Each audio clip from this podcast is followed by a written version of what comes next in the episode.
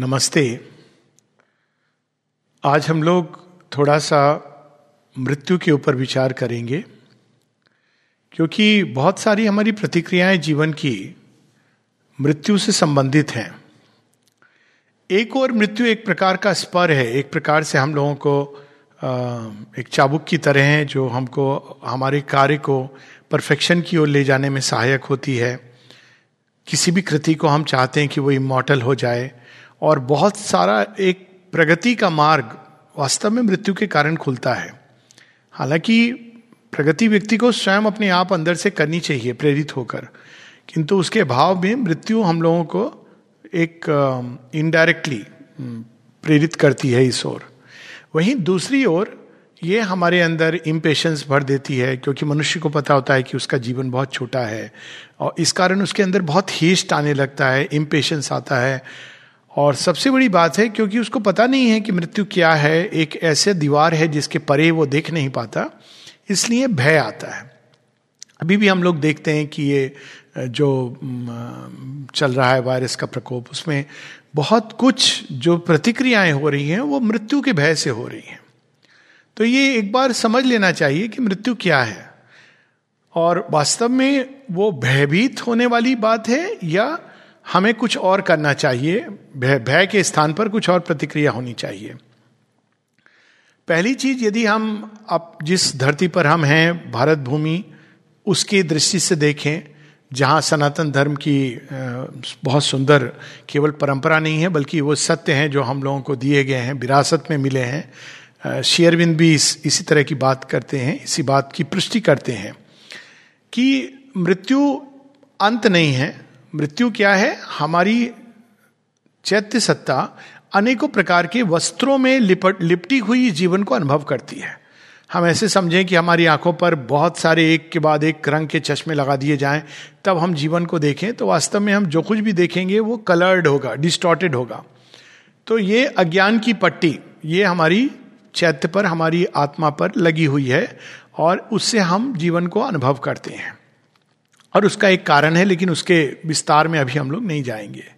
किंतु जब वह जिसको हम मृत्यु कहते हैं, पहली पट्टी उतर जाती है, वो है जो भौतिक देह की, जड़ जड़ जगत में जो फ़िज़िकल बॉडी है, भौतिक शरीर है, देह वो यहाँ पे छूट जाता है। तो देह की हम जिसको मृत्यु कहते हैं, वो होती है, लेकिन वास्तव में विनाश किसी चीज़ का नहीं होता। देह के जो तत्व हैं, वो विघटित होकर ऊर्जा में बदल जाते हैं या अन्य चीज़ों के साथ मिल जाते हैं, चले जाते हैं, धरती को पोषित करते हैं। और यहाँ तक कि जो हमारे भौतिक देह पर जिन चीज़ों की छाप है, चेतना की छाप है, हमारे विचारों की छाप है, अभिप्सा की छाप है, हमारे भावनाओं की छाप है वह भी इस धरती के अंदर जाकर इस मिट्टी को या तो पोषित करती है या उसमें एक प्रकार का विष मिला देती है। तो ये तो एक बात हुई कि भौतिक देह की। हम लोग आमतौर पर समझते हैं कि बस भौतिक देह और आध्यात्मिक स्पिरिचुअल और मटेरियल ये एक फॉल्स कंसेप्शन है, मिथ्या कंसेप्शन है, जो वेस्टर्न कंटेक्स से आया है। भारतवर्ष में अनेक लोगों का वर्णन है।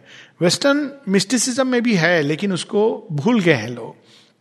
तो जब फ़िज़िकल बॉडी छोड़ के देही, यानी आत्मा आगे बढ़ती है तो और भी वस्त्र हैं। जैसे हम लोग ये समझें कि हम लोग जब बाथरूम में स्नान करने जाते हैं तो पहले अपना, अगर किसी ने शर्ट पहनी है, शर्ट खोल के अंदर जाता है।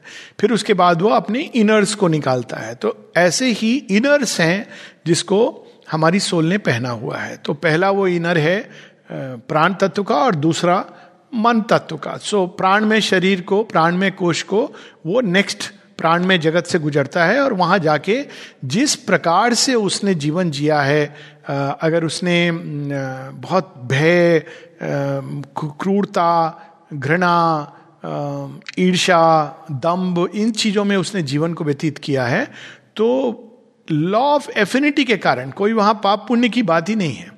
लॉ ऑफ़ एफिनिटी के कारण वो उस जगत में जाता है कुछ क्षणों के लिए वहाँ रहता है, जैसे जब तक उसके अंदर से ये तत्व जो बड़े क्रूड हैं, बड़े कठोर तत्व हैं, ये निकल नहीं जाते। तो वो जहाँ जाता है, वहाँ से ये तत्वों की एक प्रकार से छूटने लगते हैं उसके अंदर से, फिर वो आगे बढ़ता है।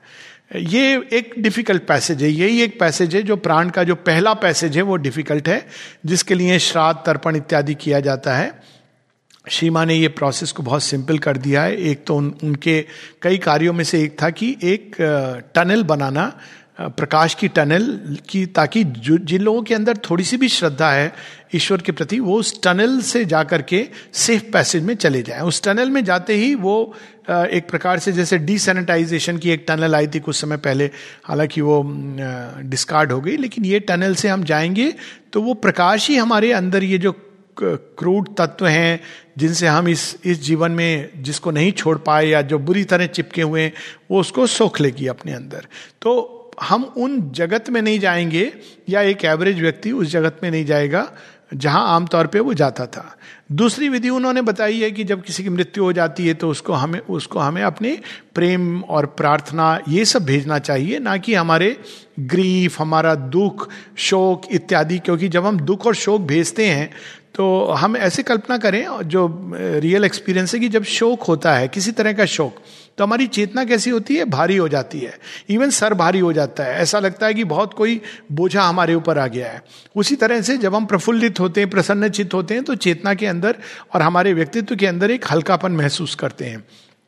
तो जब हम शोक और दुख से ग्रसित होते हैं तो हम जाने वाले की चेतना को भी वही भेजते हैं। तो उसके ऊपर एक एडिशनल बर्डन आ जाता है। एक तो वो अपना भार कैरी कर रहा है लेकिन फिर एक और हमारा भार भी उसको कैरी करना पड़ता है जो एक अच्छी चीज़ नहीं है। क्यों हम कोई जो जा रहा है उसको क्यों इस तरह से भेजें? क्यों ना उसको हल्का करके भेजें? क्यों ना उसकी आगे की यात्रा मंगल में बनाए? तो मंगल में यात्रा तभी बनती है जब हम उसको अपनी ओर से प्रार्थना और आ, प्रेम भेजते हैं, इसके लिए कोई विधि नहीं चाहिए। केवल वे लोग जो थोड़े प्रेम करते थे सच में, बैठ करके ध्यान करें, या एक भी व्यक्ति है, बैठ के ध्यान करे और उसको ये मैसेज दे कि अब तुम जाओ, आगे की यात्रा तुम्हारी सुख में हो, मंगल में हो, तुम्हारा विकास हो, कल्याण हो, ईश्वर की ओर जाओ। ठीक है, जो रुक, रह जाते हैं उनको दुख होता है, वरना जाने वाला तो बस इस प्राण तत्व के पैसेज को पार करेगा और उसके बाद वो विस्मृत हो जाएगा कि किसको उसने छोड़ा है।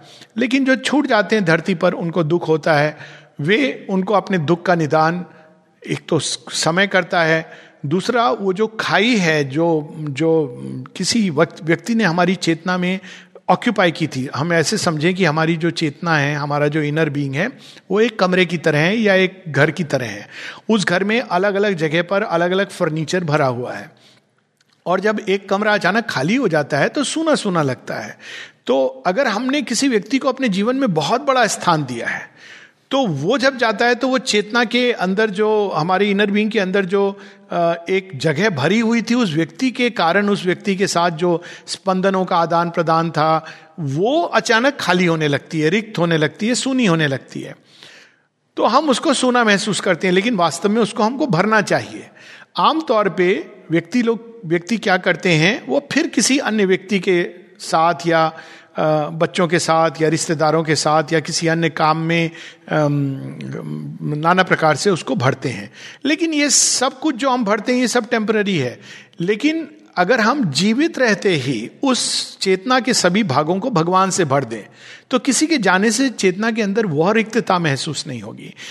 कुछ होगा एक बाहरी चेतना पर जिससे हम जुड़े होते हैं लोगों के साथ।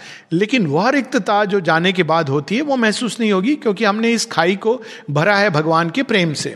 और तब हम जो गया है, उसकी भी यात्रा को आगे ले जाने में बहुत अच्छा ये उपाय रहेगा।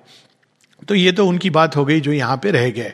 अब आगे जब हम जाते हैं तो प्राण के अंदर और भी ऊँचे लोग भी हैं, उनसे व्यक्ति गुजरता है, वहाँ वो अपने शुभ कर्मों के कारण उसकी जो वृत्तियाँ होती हैं, जो अच्छी वृत्तियाँ हुई हैं, वो ऐसे जगत में जाता है जहाँ उसको अच्छा महसूस होता है। अगेन, ये स्वर्ग नरक ऐसे नहीं है कि ये नरक का द्वार है, या स्वर्ग का द्वार है। ऐसे लोक हैं, ऐसे चेतना के स्थान हैं जिनको लोक कहा गया है और उनमें से हम गुजरते हैं। ये कई स्टेशन हैं, पड़ाव हैं जिससे हम गुजरते हैं।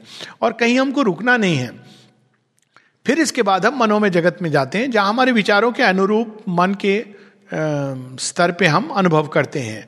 मन को हम ऐसे, मन के रीजन को हम एक थोड़े पहाड़ की तरह ले लें कि जो लोग मन में बड़े शंका और भय या डाउट्स इसके साथ बड़े पीड़ित थे तो वो ऐसे स्थानों में जाते हैं जहाँ वो रास्ता भूल जाते हैं। कई बार हम लोग स्वप्नों में देखते हैं कि हम रास्ता भटक गए हैं, भूल गए हैं, क्योंकि हमारे, हमारा मन इस प्रकार की चेतना के घेरे में है।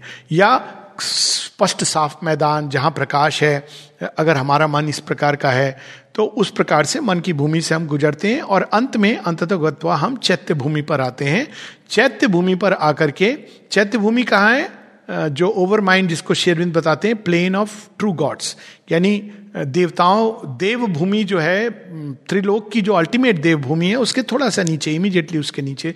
और वहाँ जाकर हम जो जगन माता की गोद में वर्ल्ड मदर की गोद में विश्राम करते हैं। हम एक सुसुप्ति की अवस्था में चले जाते हैं। इसके पार हम जा नहीं सकते हैं जब तक हमने आ, अंदर में मुक्ति ना प्राप्त कर ली हो या जो भी अज्ञान में हमारे अनुभव हैं, जिनके कारण हमें बार बार इससे गुजरना पड़ता है, जब तक हमने वो पूर्ण स्कूलिंग पूरी ना हो गई हो।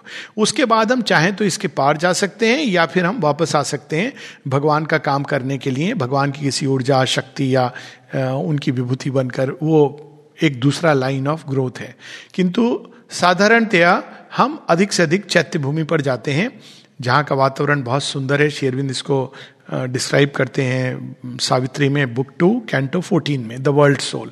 और वहाँ पे थोड़ी देर के लिए हमें भगवान की चाशनी चटा दी जाती है। उनके मधुरता की चा, चाशनी और उनके आनंद की थपकी, जिसमें हम सो जाते हैं और जो कुछ हमारे साथ, जिसको, जिससे चलते हम पीड़ित थे, दुख, शोक काटा, वो सब निकल जाता है। क्योंकि वो एक ऐसी थपकी है जिसमें शेरविंद बताते हैं कि हमारे सारी पीड़ा आनंद के कॉइन्स में चेंज हो जाती है। इसको हम इस तरह से देखें कि अभी जब बच्चे स्कूल में होते हैं, छोटे बच्चे हैं, उनके लिए नर्सरी और किंडर गार्डन की स्कूल ही बहुत बड़ा, एक ऑडियल लगता है बड़ी, बहुत बड़ी साधना होती है। तीसरी, चौथी क्लास में मार्क बुरे आ गए पेरेंट्स भी गुस्सा हो रहे हैं टीचर भी गुस्सा हो रहे हैं। होना नहीं चाहिए, लेकिन ऐसा होता है। वही बच्चा जब बड़ा होकर के कहीं पर डॉक्टर, इंजीनियर या कोई भी काम करता है, अपने जीवन में व्यस्त हो गया है तो जब वो पीछे देखता है तो क्या करता है? हंसता है। कहता हाँ हाँ मेरे साथ भी हुआ था। उस समय वो नहीं हंस रहा था। यानी समय के साथ वो चीज़ धीरे धीरे एक अलग चीज़ में रूपांतरित होती जाती है, जिस, जो उसके अंदर जॉय बन के उसको पोषित करता है। कुछ लोग उसमें बहुत लंबे समय तक उलझे रहते हैं। कुछ चीज़ें की छाप वो कैरी करता है, लेकिन आमतौर पर यह होता है। और भगवान की टच हो तो बहुत शीघ्र हो जाता है। तो वहाँ जब हम जाते हैं तो क्योंकि वो भगवान की टच है तो हमारे सारे दुख, शोक इवन जो हमारे अच्छी चीज़ें हैं, वे सब डिवाइन के वो एसेंस में मिल करके हमें दी जाती है। यानी उनका जो ट्रू वैल्यू है, हम ऐसे समझे कि हम बैंक गए और हमने खूब सारी चीज़ें अपने गट्ठर में ले जाके हमने वहाँ रख दी। तो लोहा भी है, सोना भी है और कागज़ के टुकड़े भी हैं और कहा, भैया, इसकी जगह हमको करेंसी दे दो। तो वो देखेगा कि उसकी वैल्यू क्या है वेट कितना है, फिर करेंसी देगा। तो करेंसी तो बहुत कम होगी। कम होगी मतलब एक बटवे में आने वाली होगी, लेकिन मूल्यांकन वहाँ अलग ढंग से होता है। हमने बहुत बड़ा गठरा ले गए, लेकिन वो ले गए लोहे का। तो उसकी करेंसी जो मिलेगी कम होगी। सोने का एक छोटा सा टुकड़ा ले गए, उसकी करेंसी ज़्यादा होगी। तो इस प्रकार से हमारे अच्छे बुरे कर्मों का एसेंस जो होता है, उसको हमारी आत्मा दुग्ध पान की तरह लेती है, फिर वो सो जाती है। जैसे बच्चे को दूध दे दिया जाता है, सो जाता है। और वो उसको एसिमुलेट करती है। यानी वो जहाँ जहाँ उसको करेंसी अपने अंदर लगानी है आगे के भविष्य के अनुभव के लिए वो उसको एसिमुलेट कर कर लेता है। फिर समय आता है जब उसको आगे भविष्य की यात्रा करनी है। तब वो चुनता है कि कहाँ मुझे आना है, कौन सा मेरा जो अनुभव है, अधूरा रह गया कौन सी चीज़ अभी भी मुझे जाननी है और उस हिसाब से वो अपने माता पिता का चुनाव करता है। अगेन, इसमें पाप, पुण्य और पुरस्कार और दंड की बात नहीं है। बड़े सुंदर ढंग से माता जी बताती हैं कि कल्पना करें कि कोई व्यक्ति है जो एक जन्म में राजा था और उसने देखा कि वास्तव में राजा का जीवन तो दास का जीवन है, वो फ्रीली कहीं घूम नहीं सकता है। तो उसने ये चाह उसकी सोलने की नेक्स्ट लाइफ में मैं एक साधारण किसान के घर में जन्म लूँगा या लूँगी और वो इस प्रकार से जन्म लेती है। तो ये नहीं कि एक साधारण किसान का घर जहाँ धन धान्य नहीं है उतना ज़्यादा, शायद धान्य हो भी धन नहीं है शायद इतना ज़्यादा एक गाँव में है तो ये कोई पुराने जन्म में पाप था, जबकि एक अमीर परिवार में जन्म लेना एक बहुत बड़ा पुण्य का काम था। ऐसा नहीं है, बल्कि माँ कहती हैं कि वास्तव में अमीर घर में पैदा होना कई बार इट्स ए कर्स, एक श्राप है, क्योंकि जो बाइबल में लिखा है कि एक ऊट को पूछ के द्वारा उस एक सुई की नोक से पार करना ज़्यादा आसान है। सुई की जो आँख होती है, उससे पार करना ज़्यादा आसान है। बजाय इसके कि एक अमीर व्यक्ति को भगवान की ओर मोड़ना, क्योंकि वो हिसाब किताबी करता रहेगा, देखेगा मुझे क्या नफा होगा, क्या नुकसान होगा। तो इसको हम जैसे मूल्यांकन करते हैं कि अरे बड़े अमीर घर परिवार में पैदा हुआ गोल्डन स्पून के साथ या सिल्वर स्पून के साथ तो बहुत ही उसका, कोई उसने बड़े पुण्य किए होंगे। It may be just the opposite, just the other way round. तो इस प्रकार से वो फिर जन्म लेती है। अब इस दृष्टि से अगर हम देखें जिसमें एक एवरेज इंडियन विश्वास करता है। एक कम से कम भारतीय जो हिंदू सभ्यता से जुड़ा हुआ है। तो मृत्यु में शोक कैसा? किस बात का शोक समारोह? जो गया है, वो प्रगति की राह पे जा रहा है। तो फोकस कहाँ होना चाहिए? एक अच्छे जीवन को जीने का। ताकि हमारे आगे का मार्ग प्रशस्त हो, हम प्रगति अच्छी कर सकें, ईश्वर की ओर मुड़ना, उनका ध्यान करना, इस ओर फोकस होना चाहिए। इसलिए नहीं कि मृत्यु से भय है। मृत्यु तो कुछ नहीं है, वो कपड़े बदलना है। शेरविंद अपनी एक कविता में लिखते हैं, मृत्यु है परिधान बदल करना प्रतीक्षा, वधु वस्त्र में चिर प्रेमी का शाश्वत वर का। ये भगवान का ऑफ़िस है, वो भगवान का घर है, उनकी गोद है तो इसमें डर और भय कैसा, इसमें शोक और शंका कैसी? लेकिन फोकस हमारा ये नहीं होना चाहिए कि मृत्यु के बाद क्या होगा, फोकस होना चाहिए, यदि हम इसको मान के चले कि हम अपने जीवन सुंदर जिए। और ये भारतवर्ष में ये रही है, ये एक धर्म के जीवन को जीने की एक जो अभ्यास है, जो हम लोगों ने सीखा है, वो इसी कारण है, क्योंकि हम प्रगति के मार्ग पर, मृत्यु भी प्रगति का एक द्वार है। ये इस उपनिषद में इसको बड़े सुंदर ढंग से बताया गया है। अविद्याम मृत्युम तीर्थवा विद्यामृतम अश्नुते। मृत्यु के द्वार से जाते हुए हम अविद्या को पार करते हैं और विद्या के द्वारा हम अमृतत्व को प्राप्त करते हैं। तो ये एक एक थॉट प्रोसेस है जिसमें फोकस होना चाहिए कि हम जीवन को सुंदर जिए। अब हम अगर दूसरा ले लें कि जो नहीं मानते हैं पुनर्जन्म पे, हालाँकि ये अपने आप में एक एब्जर्डिटी है, क्योंकि अगर पुनर्जन्म नहीं है तो जन्म का ही औचित्य समाप्त हो जाता है। एक जीवन मिला, वो भी भिन्न भिन्न परिस्थितियों में। और जो रिलीजन्स विश्वास करते हैं कि हमारे रिलीजन में ही जन्म लेने से विश्वास करने से मोक्ष मिलता है तो फिर बाकी लोग अलग रिलीजन में क्यों आते हैं? अलग कई लोग ऐसे हैं जो किसी रिलीजन में नहीं है। तो उनको ओरिजिनली अन्याय किसने किया? क्योंकि अगर पुनर्जन्म नहीं है तो उनको ये अनफेयर स्टार्टिंग पॉइंट क्यों है? अलग अलग स्टार्टिंग पॉइंट सो एक जीवन की जो थ्योरी है, वो अपने आप में एब्जर्ड है। और हम देखते हैं कि भारतवर्ष में जितने भी धर्म यहाँ से निकले, यहाँ की भूमि पर उपजे हिंदुइज्म हो, बौद्ध हो, जैनिज्म हो सिखिज्म हो, उनके बाकी चीज़ों में थोड़े बहुत डिफरेंसेस होंगे। लेकिन इवन बौद्धिज्म और जैनिज्म जो एक प्रकार से अनात्मवाद हैं, वे भी, खासकर बौद्धिज्म, वे भी पुनर्जन्म को मानते हैं। हालाँकि अगर अनात्मवाद है तो पुनर्जन्म कौन लेता है? इल्यूजनिज्म की भी ये समस्या है। लेकिन वो एक दूसरा विषय है, उसमें अभी हम नहीं जाएँगे। किंतु अगर हम ये भी मान के चलें कि पुनर्जन्म नहीं है, एक मिनट को हम मान लें, लेकिन इन रिलीजन्स के आधार पर हम माने कि हमारी एक ही, हमारा एक ही जीवन है तो भी अगर हम उसको देखें तो फोकस कहाँ है? मृत्यु के बाद क्या होना है? एक जजमेंट डे होगा जब भगवान हमें उठाकर कब्रगाह से पूछेंगे कि तुम कैसे हो, तुमने क्या किया, हमारा लेखा जोखा, वहाँ पर भी कोई मिस्टर चित्रगुप्त होंगे, वो देखेंगे, बताएँगे उसके अनुसार हमको या तो स्वर्ग में जगह मिलेगी साल्वेशन होगा, या नरक में। तो अगर हम इसको मान के चले एक व्यक्ति तो भी फोकस कहाँ है? फोकस मृत्यु के बाद पर नहीं है। फोकस होना चाहिए कि हमारा जीवन कैसा रहा। यानी कोई व्यक्ति ईसाई या मुसलमान इसलिए नहीं हो जाता क्योंकि वो बिलीफ सिस्टम को एक मानता है। वो, सच्चा ईसाई या मुसलमान तब होता है जब वो क्राइस्ट के जीवन को अपने जीवन में उतारता है या जो कहा गया है कि दया होनी चाहिए, सब प्राणी मात्र के प्रति, उस प्रकार का वो जीवन जी रहा है जैसा कि उसके स्क्रिप्चर में कहा गया है। उस प्रकार का अगर वो जीवन जिएगा, तब उसके लिए ये आगे का रास्ता खुलेगा। बल्कि ये तो और भयानक है कि हम किसी रिलीजन को मानते हैं और उसके अनुसार जीवन को नहीं जीते हैं। ये तो दोहरी मानसिकता हुई जो और भी भयानक है। जो नहीं मानता है, कम से कम वो अपने जीवन में हिपोक्रेसी नहीं कर रहा है। लेकिन जो मान रहा है, लेकिन जीवन को उसके अनुसार नहीं जी रहा है, ये तो बहुत चिंता का विषय है। खैर, अगर हम ये भी मान के चलें कि एक ही जीवन है तो लॉजिक यही होनी चाहिए कि फोकस जीवन के ऊपर होना चाहिए, ना कि मृत्यु के ऊपर। मृत्यु जब है तो है, जब आएगी तो आएगी। हमें अपने जीवन को, जब तक है, जीवन की अनेकों परिस्थितियाँ आएँगी, अच्छी, बुरी, हम उन सबको एक करेज के साथ नोबिलिटी के साथ, विश्वास के साथ, एक दूसरे के प्रति सहृदय के साथ, सद्भावना के साथ उदारता के भाव के साथ, इसके द्वारा हम जीवन जिए, जिसको भारतवर्ष में सत्वगुण कहा गया है। तो अगेन, मृत्यु भय की चीज़ नहीं है, बल्कि जीवन है जिसमें हम कैसे जिए, यही हमको सीखना है। तीसरा, अगर हम एक्सट्रीम पोजीशन ले लें मेटीरियलिस्ट की, जो मानता ही नहीं कि आत्मा है तो अगर हम उस पोजीशन को भी ले लें तो फिर मृत्यु का भय कैसा? अगर कुछ है ही नहीं मृत्यु के बाद, सब मट्टी से बना मट्टी में चला जाएगा तो what is the fear about कोई बचेगा ही नहीं तो समस्या क्या है? तब भी हमारा फोकस होता है कि बस हमको फोकस ये करना है कि जब तक हमारा जीवन है, कम से कम हम ये ना करें कि जाने के बाद चाहे हम ना रहेंगे लेकिन लोग आ, हमें याद करें तो कहें अच्छा हुआ चला गया गुड रिटर्न्स उससे बेहतर है कि हमारा जीवन ऐसा हो कि जब हम जाएँ तो कम से कम लोग जब भी स्मरण करें तो कहें नहीं अच्छा व्यक्ति था चला गया।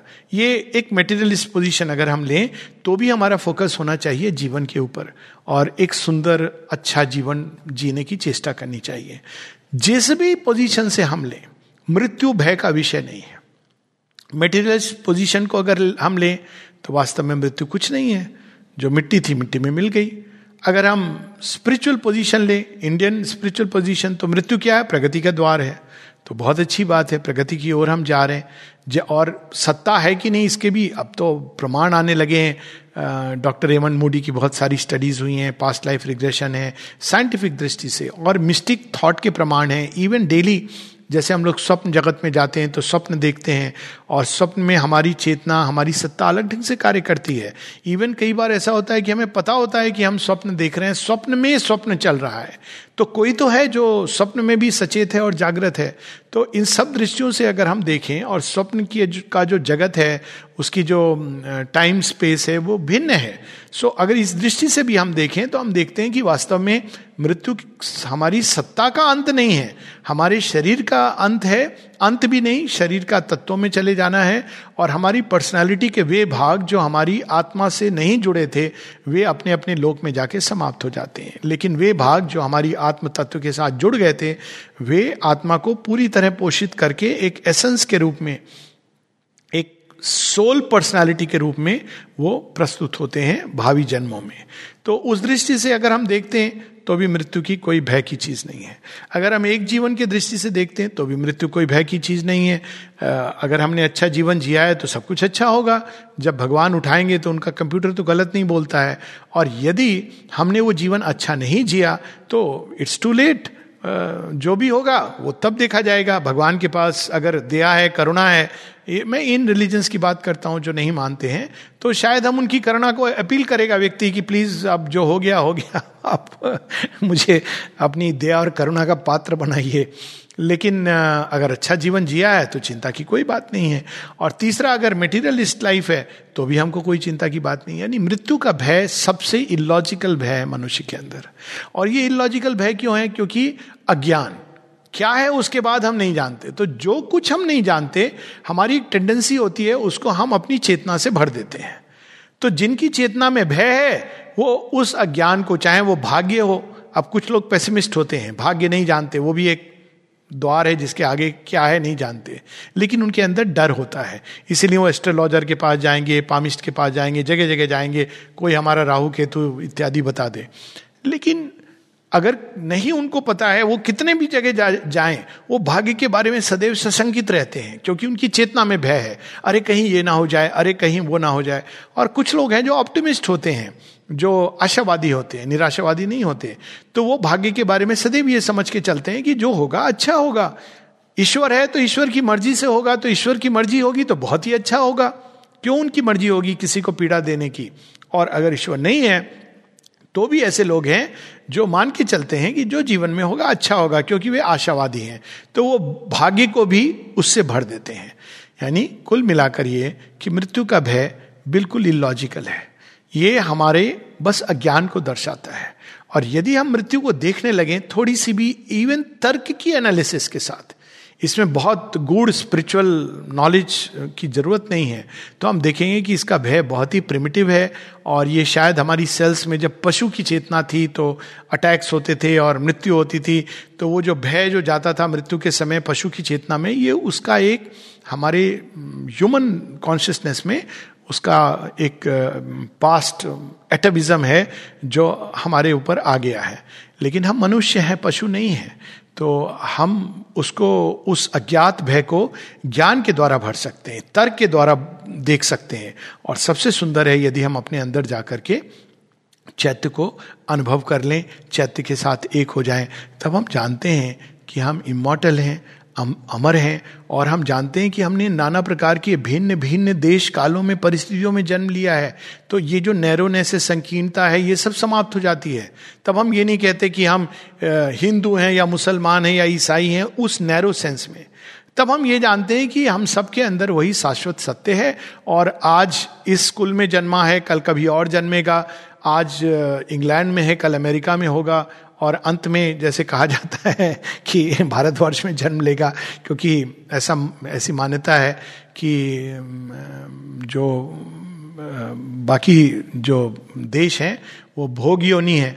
भारतवर्ष में जन्म लेना मतलब योग योनि यानी जो जिन्होंने सच में अब तैयार हैं आगे बढ़ने के लिए, प्रगति करने के लिए भगवान की ओर, उनका जन्म सब, न जाने कितने जन्मों के पुण्य के कारण भारत भूमि में होता है।